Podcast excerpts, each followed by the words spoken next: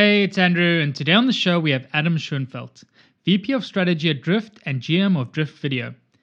In this episode, we talked about how a customer centric approach helped him build and scale two successful companies, why he talks to his customers every single day, and why everyone at Drift has chat duty. We also discussed the importance of churn and retention when a company is being acquired, and how Adam views churn and retention now as a VP of Strategy at Drift versus previous views as CEO of his own company. As usual, I'm excited to hear what you think of this episode, and if you have any feedback, I would love to hear from you. You can email me directly on andrew at churn.fm. Don't forget to follow us on Twitter, and enjoy the episode. Today's episode is sponsored by Avrio, a collaborative insights platform built directly into your workflow. With the browser extension and web app, Avrio provides a new way to capture and share data analysis, user research, and learnings directly in context with your team. From data dashboards, Google Slides, and Slack threads to inside of apps and team members' heads, Avrio captures all of your insights and creates a single source of truth. Visit avrio.com to learn how you can maximize your team's collective knowledge with Avrio.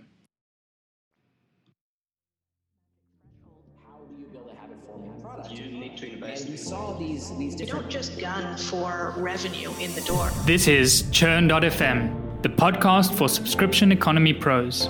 Each week, we hear how the world's fastest growing companies are tackling churn and using retention to fuel their growth. how do you build a habit forming product? We crossed over that magic threshold to negative churn. You need to invest in customer success. it always comes down to, to retention and engagement. Completely bootstrap, profitable, and growing. Strategies, tactics, and ideas brought together to help your business thrive in the subscription economy. I'm your host, Andrew Michael, and here's today's episode. Hey, Adam, welcome to the show. Thanks for having me, Andrew. It's good to be here. It's great to have you. For the listeners, uh, Adam is the VP of Strategy at Drift and GM of Drift Video. Drift is the world's number one conversational marketing platform used by over 50,000 businesses to create pipeline and drive revenue. Adam joined Drift after Drift acquired a startup he founded called SiftRock, a tool to help B2B marketers manage email replies at scale. And prior to Drift and SiftRock, Adam was the CEO and co founder of Simply Measured, a leader in social media analytics trusted by over 50% of the global 100 brands that was also later acquired by Sprout Social. Uh, so, my first question for you, Adam, is having built and scaled two companies now that were acquired, um, what do you think was the common denominator in their success? Wow, good question. Focus on the customer is probably the uh, common denominator on on all the the ups in the many ups and downs that came from those businesses. Um, but when we really understood our customers' problems and the team was really focused on that, I think those were the most successful times. And uh, everything else kind of fell from that. I want to dive into that because I think obviously it's like something that uh, Drift preaches inside and out is like really understanding the person get closest to the customer wins. And um, it definitely is like the central theme that keeps on coming up on the show. But I don't think you've ever really gone deep into what that means and really understanding the customer.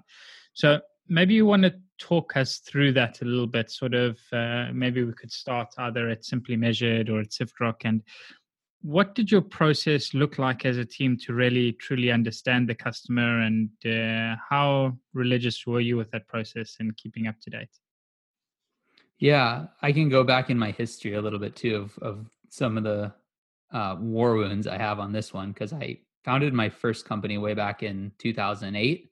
Um, I was really young. I'd been working in a management consulting firm as an analyst, and I wrongly thought I was really smart and could start a company uh, because I had read TechCrunch and I knew how to make PowerPoint decks. And so my ability to make PowerPoint decks meant I could raise a little bit of angel money, but the company was a complete uh, failure. And the fundamental failure I, I kind of discovered after looking back on that experience was that we just didn't even think from the customer point of view. We thought from our own goals to be featured in TechCrunch and be this successful startup. And uh, I, I laugh at myself thinking how young and naive I was then. I'm sure in 10 more years, I'll look back on me now and think the same exact thing because that's what always happens.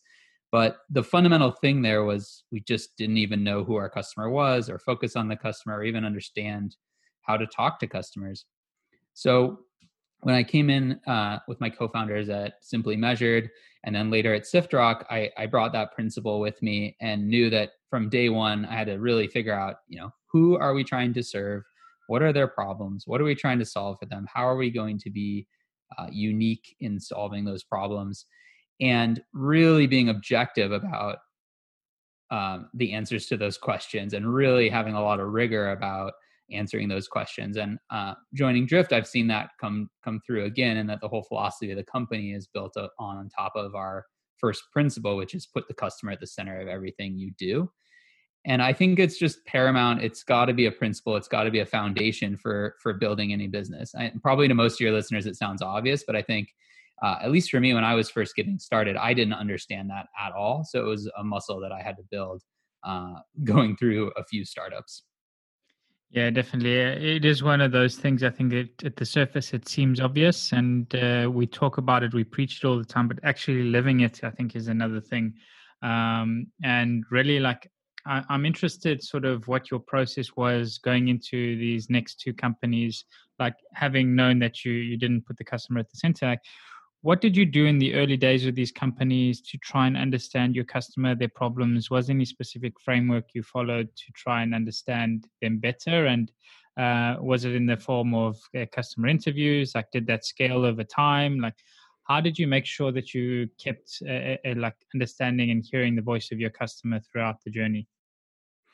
Yeah great question. So i can speak to siftrock because it's fresh in my mind uh, I joined there. There was a technical co-founder, a guy named Chris Hundley, who had started the company. Great technologist, great entrepreneur, and he was at the point where he wanted a kind of quote business co-founder to come on. And so I came in and brought in a, a sales rep that I'd worked with before, and at that point, like from that point, we just started meeting with customers and talking to them. I mean, it, it sounds simple, all of this, but my philosophy is always literally just talk to the customers every day. If I do that, then the questions I ask and the way I interview them and the things I look at and what I focus on, it that can all change, but just building that muscle of like every day we're going to sit down, we're going to get them on the phone, we're going to ask them about you know how they're using the product what their problems are what's the context what's their life like um, so i'm i guess i'm big on the qualitative uh, kind of research like understanding what they're doing and where I fit into their universe. And that that was square one for me, like when I came in at SiftRock. And then we, you know, we evolved from that to asking more specific questions. But um, I was on every sales call uh, in the very early days. Uh, I read every support email.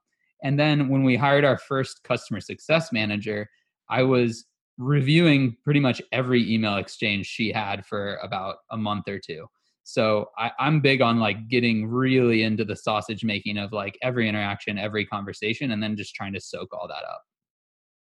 Yeah, I think I mean it's super important. I think actually I've been guilty of this in the past in the previous company I founded as well was starting out like you all eager, you want to learn from the customer, you go out, you try and speak to them as much as possible, try and understand their problems, and then over time you slowly start as a founder becoming detached from the customer and others start filling those uh, voids. And uh, i know like this for me this was i'm very very guilty of it. And I, looking back now i realize sort of like you get to a point where you think you know enough about the customer and you start to influence yourself with biases of what the market is looking for and who your customer really is. Like how have you seen this in your time sort of evolving? Like, have you been aware of the biases that you create within yourself? And how do you ensure, though, as the company scales, like, and it becomes a little bit more difficult to have these one on one conversations, that you still have got a good process to really be understanding your customers as the company is growing, the market's evolving, and your target customer changes? Yeah, I don't know that I'm I'm great at uh at finding those biases and and removing them. It's it's so hard, right? It's a constant battle. Um I think that for me personally, um it, it becomes a problem when I just stop the the stop doing the work, stop the habit of call downs and listening to recordings and going on ride alongs and reaching out to people in my network, right? If it's if it's part of my day, and I'm reminding myself who the boss is, right? Which is the customer, and I'm having some interaction, then I usually don't get too far off field. Where I feel I get off field is when I'm just going through the motions of meetings and one-on-ones and spreadsheets and internal demands that take me off of the habit and the the practice of really just engaging with my true boss and uh, when i'm doing that i feel like i then I, I i can see when when i'm drifting away from the truth. Um if i'm not doing that then i it's just so easy to lose sight and it's so easy to have either um, outdated perspective or or flawed perspectives or basically fill in holes that you know aren't based on facts and reality yeah absolutely. So uh, there's obviously what you're saying is there's no magic formula it's just really putting in the work and working on that muscle. Uh, yeah. I was, I was hoping you were going to share something. No no it's one of those non-silver bullet uh, yeah. type deals. But it, it's one um of those things that's so hard to do i think and but yet so important so valuable uh, as well. And sometimes it's just good to be reminded that like even like the simple things that's how important they can be and how you should try really to build that habit. Yeah i mean there's little things that i try to do like anytime i get into a exchange with somebody on linkedin or an email that's a customer you know i'll always just try to drop in a question right? Just even if it's it's not really the primary intent of our exchange always just be like you know how's it working out for you with the product? Or is there something that we could be doing better? Um i try we have a we have a thing at drift where everybody um, goes on the chat and does chat duty which is a great a great little um yeah. you know system you can implement company wide so everybody gets to kind of have those real time conversations with people coming to the website which which tells you a lot. And when you have to go you know troubleshoot a problem or help answer somebody's questions that really uh, makes you feel it. Uh, and then another thing we do is we record all of our sales calls uh, using gong and i found that's a it's not a silver bullet but it's certainly a shortcut because uh, then you can you know build a habit of listening and uh, you cut out a lot of steps on scheduling and and uh, the the normal administrative overhead it takes yeah. And I'm sure the listening to those calls will be a lot more interesting and valuable to you than listening to an episode of Churn FM. Yeah. I don't know about that. I, I just listened to one that was pretty good. So we got to we got to mix it up. We got to bring in the books and the podcasts and, and get that high level perspective. But yeah, the, the customer calls. If I could only listen to one thing, that's probably what I would listen to. That'd be it. Yeah, I think that's an excellent uh, format to have to be able just at your exposure to uh, listen to a call anytime.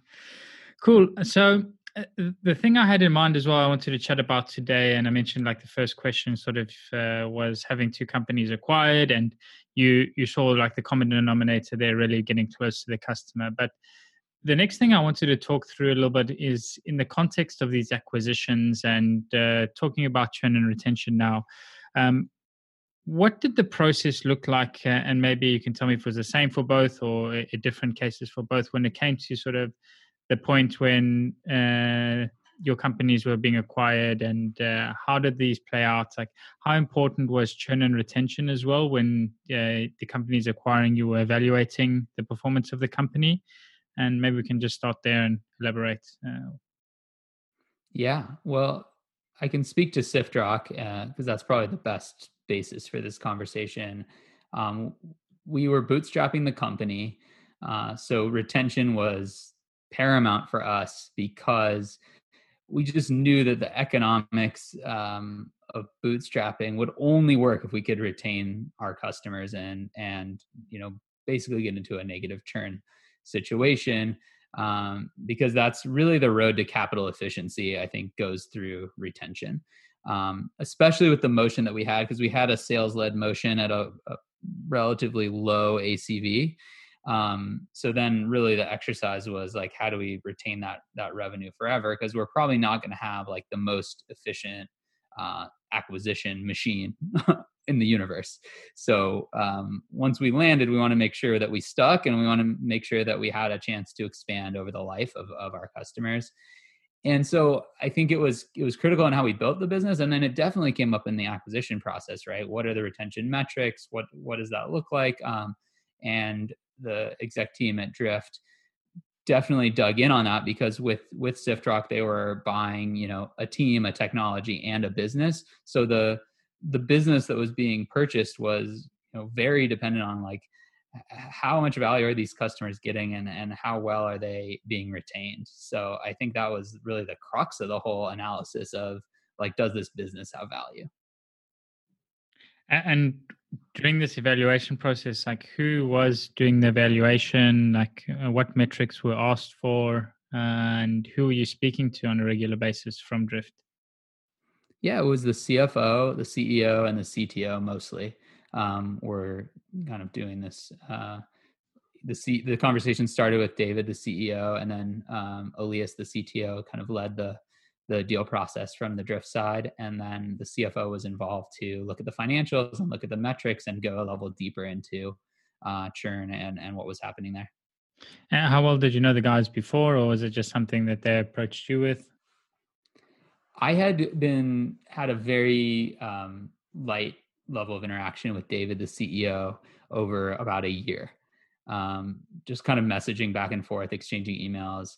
And uh, after they raised a round with Sequoia, we had uh, we had connected over the phone, and he said, "Hey, do you want to have a deeper conversation about you know something strategic?"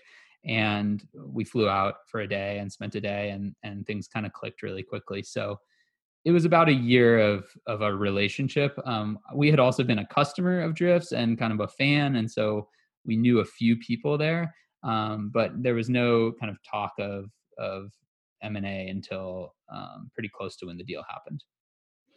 Interesting. And then, uh, so you, when you joined, did you join as the VP of strategy? Like, what was, uh, what did it look like? So, uh, going from uh, one of the the CEO, founder of uh, SiftRock, being acquired. Like, what was the transition, the journey into the company, and how you got to where you are today? Yeah, you always have to find a place for these early stage specialist type people in a in a slightly bigger company, right? So uh, I came in, and my role was to transition the SiftRock business into the Drift business, and um, so I spent the first kind of three or four months doing that while starting to take on this this strategy role, which is which is really focused on uh, defining and communicating our product strategy across all of our product lines and all of our use cases, and trying to um, set a unified strategy of you know what Drift builds. And uh, so I transitioned to that role, and then I've kind of taken on newer products or newer initiatives. Um, most recent with the video product, so um, I lead the team that um, that builds and takes the video product to market as well. So we have kind of a GM model on our on our newer products here, um, and so I'm sort of I'm responsible for that, almost like the CEO of, of Drift Video. Very cool. Um, and I'm I'm interested then in this perspective because obviously coming from one side, being a founder, uh, being like the sole responsibility for these metrics and like say retention being critical for you at SiftRock uh, with your sales led uh, model having such a, or having a low ACV. Um, how does your perception and how you view uh, churn and retention differ between the role of a CEO and now in the position of a VP of strategy Uh, at a fast growing startup like Drift? Yeah, as as CEO, it was something I thought about every day and I probably tracked our renewals and our existing customers more than anything else, and I probably spent more of my time on that than anything else. Today, I'm I'm working in the product function, so retention is huge, right, for the product organization. It's something we think about. It's something we measure in lots and lots of different ways, but it's not my it's not my daily focus. It's not like the question that I'm I'm asking myself uh, every day when I wake up uh, versus being CEO, it, it, really was. I mean, the, the renewals that were up and the new customers that we were onboarding uh, was top of mind for me every single day. Um, especially, like I said, because we were a bootstrap business, and I just believed that the success of our company was entirely based on serving those customers and making them really happy. Yeah, so in one way, like it's the be all and end all sort of thing that this needs to work to make the company work. Whereas now, like what it sounds like a drift, it's super important, but there's obviously a lot more scale, a lot more people thinking about the problem. So it allows you to have areas of specialization um, to serve customers better. I think at the end of the day. Yeah. Yeah, totally. And I think my it is it was a little bit of a philosophy thing, like building SiftRock, this bootstrapped company. I mean we we treated it a little bit like an old school, uh, you know, store you'd open down on Main Street, and just thought about service above all, right? And I think that you know it's funny looking back because my ideas aren't super crisp on this, but I think it was pretty ingrained in in how we worked. It just we work for the customer. We were very service oriented in everything we did. Um, we actually thought about customer success as the critical component of our marketing strategy as well, which maybe was a little bit contrarian, but the way I thought about it was, well, if, if these early cohorts can be successful, then we're going to just tell their story. That will be our marketing, and they'll tell our story. And that came true um, in many ways. Uh, I think that was our best asset was the the customers that were really happy um, and really pleased with our level of service became our best advocates. So yeah, I kind of thought about it like maybe opening a restaurant or a retail shop of just service above all, and we work for the customer. Um, so that that was my mindset in SiftRock, and so I kind of car- tried to carry that as the CEO. I love that, and it's actually something that uh, Julie Hogan from Drift, uh, when we interviewed her, mentioned something similar in a philosophy that uh, she introduced uh, at Drift. I think was looking outside the industry for inspiration in terms of how you can uh, improve the service that you deliver to your customers. And if I remember correctly, I think um, what she did was she got a couple of people from the uh, it was either Hilton Group or it was one of the big hotel chains who their business is basically built on service. Mm-hmm. Um, to try and understand like what they do, how they serve customers better, and uh, really keep that at the core. Uh, and uh, it's interesting that you say sort of like the model looking after your customers, making sure they're happy, and then they become the ones that talk about you. Because I think ultimately, once you hit any size and scale in a SaaS business, it's going to be customers and word of mouth that's going to be the biggest driver for your business. So making sure you're looking after them and keeping them at the center is obviously it's a no-brainer in terms of the yeah. value it's going to deliver. Right, and my my view on service, um, you know, it went beyond the product and, and, i guess my view on retention it went a lot beyond the product. I i felt strongly that um, every interaction that we had with them was going to be part of that decision to to retain and we we knew at siftrock we were a, a small solution in, inside of a, their large marketing tech stack but we wanted to be their favorite vendor we wanted to be the vendor that was just the easiest to work with the most accommodating the the vendor that understood them the best and the vendor that you know they would just say i would work with those guys again anytime. Like we, we knew we weren't going to be the most important piece of technology that they had in their stack. We we had a job that we wanted to do really well with the product but it was a it's a narrow job uh, but what we wanted to be was the best or the, the the most enjoyable vendor to work with. And so that was kind of the bar that we held ourselves to. And and it, it started with every you know the the interaction they'd have when we'd be prospecting to them to the first sales call and on forward through the the journey. Um, so that was that was how i kind of thought about it in the SiftRock days it's interesting that you say that as well because it's one of the things i think um, david Darmanin the ceo of hotjar it's one of the things he mentioned to me in the early days when i first joined hotjar was um, when you think about sort of building a product, you want to think about where you sit on the budget, uh, and when things get bad, which where do you fall in that list of tools that get thrown out first? And like you say, you might not have been the most important one, but then making sure that you're the most likable and the easiest to work with uh, certainly helps make sure that you're not on one of those ones at the bottom of the list that gets thrown out first uh, when times get tough um, it, it's an interesting concept to think about. I think in the early days when you're thinking about a product itself and is trying to evaluate like how important can this be? Because I think ultimately, uh, the the more important you are to a company's stack, and the more heavily embedded you are into the way the business operates and function, it's just a natural uh, cause that you'll have low churn and uh, you'll become part of the business. But the easier you are to get rid of, then you really need to start thinking about other ways in terms of uh, delighting your customers to make sure that you, you keep them and they stick with you. Um, so I, am also interested then uh, from the perspective of Drift is that uh, you're now heading up as like the GM of the video product and definitely uh, it looks like moving more and more into a multi-product strategy. Um, how do you view sort of retention in the context of this multi-product strategy and in your position as vp of strategy like how are you overseeing sort of the overall product strategy to ensure that it aligns with the company uh, strategy altogether. And i said strategy about five six times in one sentence. I think that's a record. Yeah that's nice very strategic.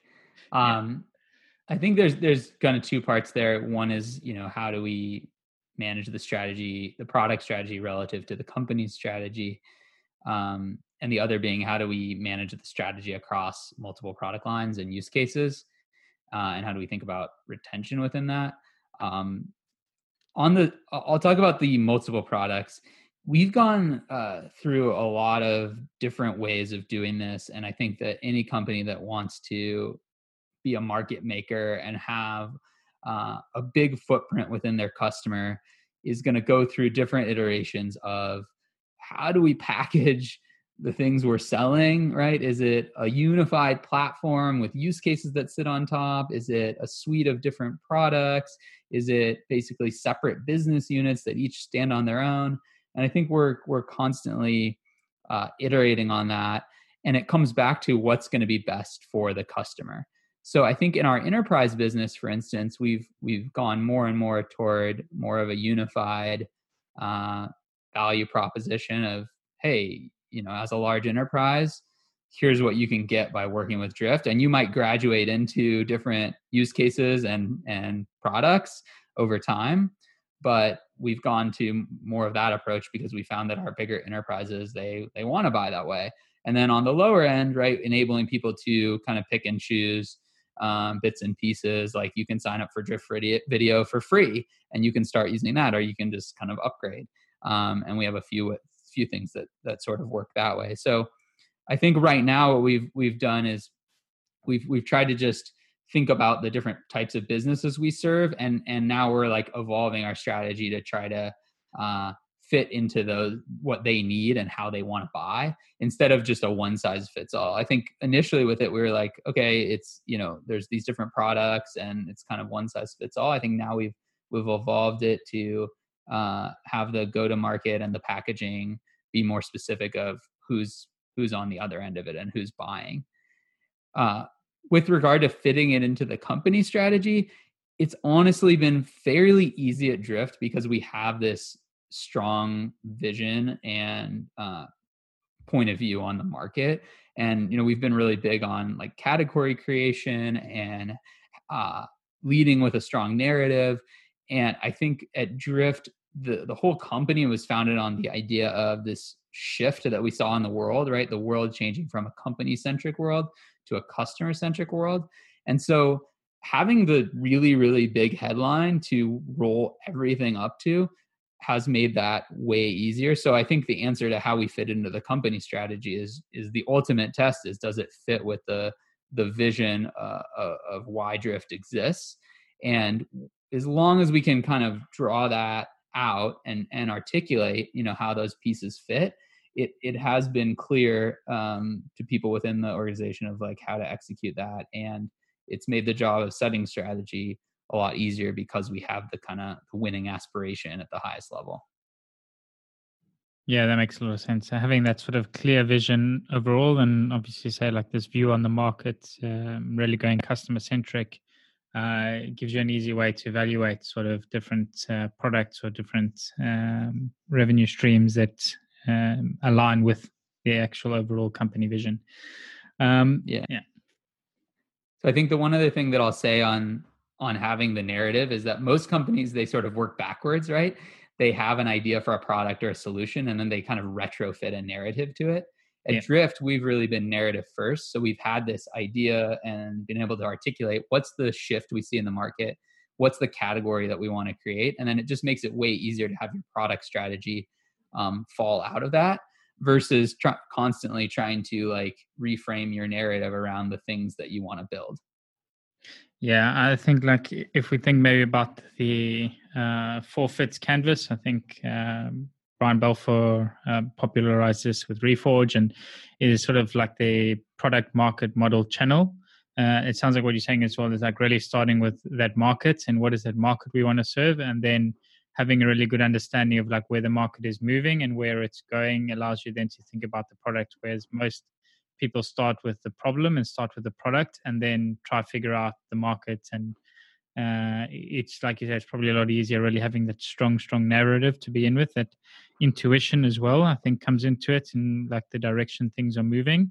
It's not always easy to predict these things uh, and understand which uh, way the market is shifting, but having that intuition, I think, allows you as well even to get ahead of the game then, uh, and then not have to say retrospectively trying to fit your product to a narrative to get the team behind. And I think narrative and like company vision is often undervalued how important it is as the company scales as well um, and how important it is to get people to buy into it and to want to push forward through it as well becomes really really important. Because uh, ultimately at the end of the day like if the people that are working uh, with you and to build the products don't know why they're there and what they're working towards it's when miscommunication happens it's when bad product decisions are made and uh, it's really really hard um, to keep moving in a positive direction absolutely so if you retrofit a narrative onto a solution or an idea you have and it's done to satisfy the VCs you're pitching or to do it because you think you need a narrative yeah. versus looking at the world and finding something that's true.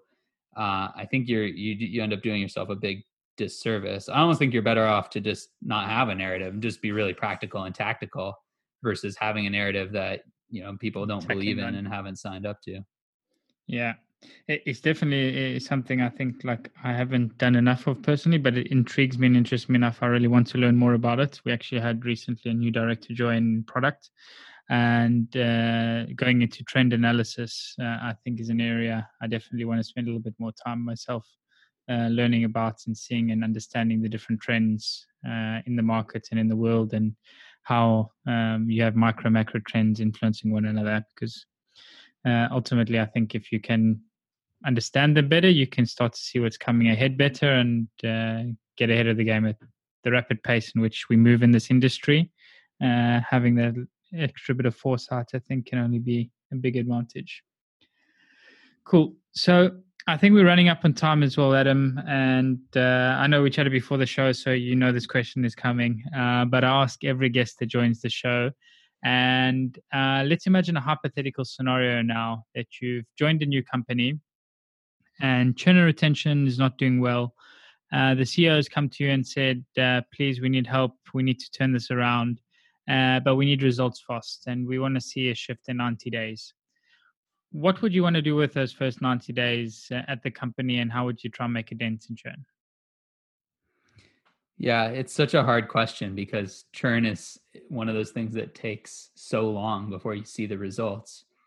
Um, but I would probably start at the beginning with the new cohorts, and I would try to uh, strip away as much as I could and and just get into the nitty gritty with them of uh, you know what are they expecting versus what are we delivering and then work really hard to uh, make sure that we're delivering on what they expect for that first cohort. I mean, I, I know that it sounds so simple, but I think then a lot of the other answers would reveal themselves about process or product or people or whatever the root cause is.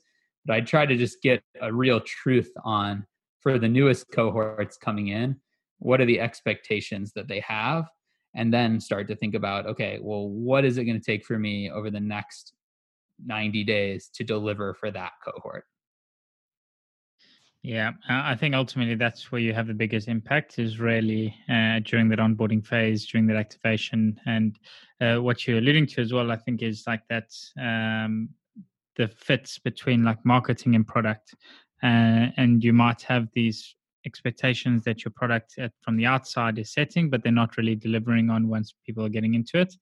Uh, and interesting, really, just to try and understand like where that gap lies so you can either maybe close the gap in terms of how you're communicating and talking about your product uh, or really making sure that the product is delivering the value that uh, the marketing is promising and people are coming to you for Uh, but it, it, it probably is one of the biggest areas early days in the startup as well because you want to sort of maybe make your product sound better than it is, try and impress more people than you really should be in the early days. And more often than not, without realizing this can be really damaging because you're setting false expectations for your customers and uh, ultimately not able to deliver. But I don't know if you had anything else on that uh, that you you think why it's really important at the early stage to focus there. I agree with you. I mean, but it's such a complex thing because the more you sell, the harder it gets to retain your customers, right? And and everybody wants to have a great sales and marketing motion that tells a big story and makes a big promise and then you know you close deals at the highest possible price uh, but the reality is like when you're good at those things you're you're making the task of uh, retention just harder and harder. Um, so i think nobody really wants to slow down but uh, somehow i think you have to try to at least slow it down or or make it seem like you're slowing it down to to get into the the root cause. I mean it's just so hard to know is it people? Is it process? Is it product? Is it you know something in, in the sell, selling motion that's broken? Um so is I think everything? you have to. All of is it everything? You know, ten percent of everything. Like if you made a weighted score of which things are influ- causing it, and then you go interview people who churn, and it's like you get twenty different reasons. So um, Yeah. it's such a nuanced problem in, in that regard. Absolutely, and that's the whole thesis of the show as well. But anyway, uh, it looks like we've run up on time today. Adam, it's been a pleasure having a chat with you. Uh, before we go, is any sort of final thing you want to leave the listeners with? Uh, anything, anything they should be aware of, or how can they keep up to speed with what you're working on? Best way to stay in touch with me is probably LinkedIn. It's just uh, slash Adam Schoenfeld. Um, I also have a podcast where I interview entrepreneurs in Seattle. It's called the Built in Seattle podcast. If you search Built in Seattle with Adam Schoenfeld in your podcast app, you'll find it. So those are probably the best two ways. You can email me, adam at drift.com as well, if you want to get in touch. Very cool. Uh, we'll definitely drop a couple of those things in the show notes. Uh, so if you visit the site, you'll be able to find them there too. But uh, thanks a lot for joining the show. Uh, it's been a pleasure chatting today, and I wish you now best of luck going forward. Thanks, Andrew.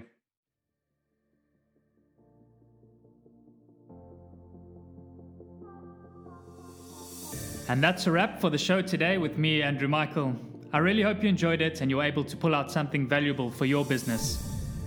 To keep up to date with Churn.fm and be notified about new episodes, blog posts, and more, subscribe to our mailing list by visiting churn.fm. Also, don't forget to subscribe to our show on iTunes, Google Play, or wherever you listen to your podcasts. If you have any feedback, good or bad, I would love to hear from you, and you can provide your blunt, direct feedback by sending it to Andrew at churn.fm. Lastly, but most importantly, if you enjoyed this episode, please share it and leave a review, as it really helps get the word out and grow the community. Thanks again for listening. See you again next week.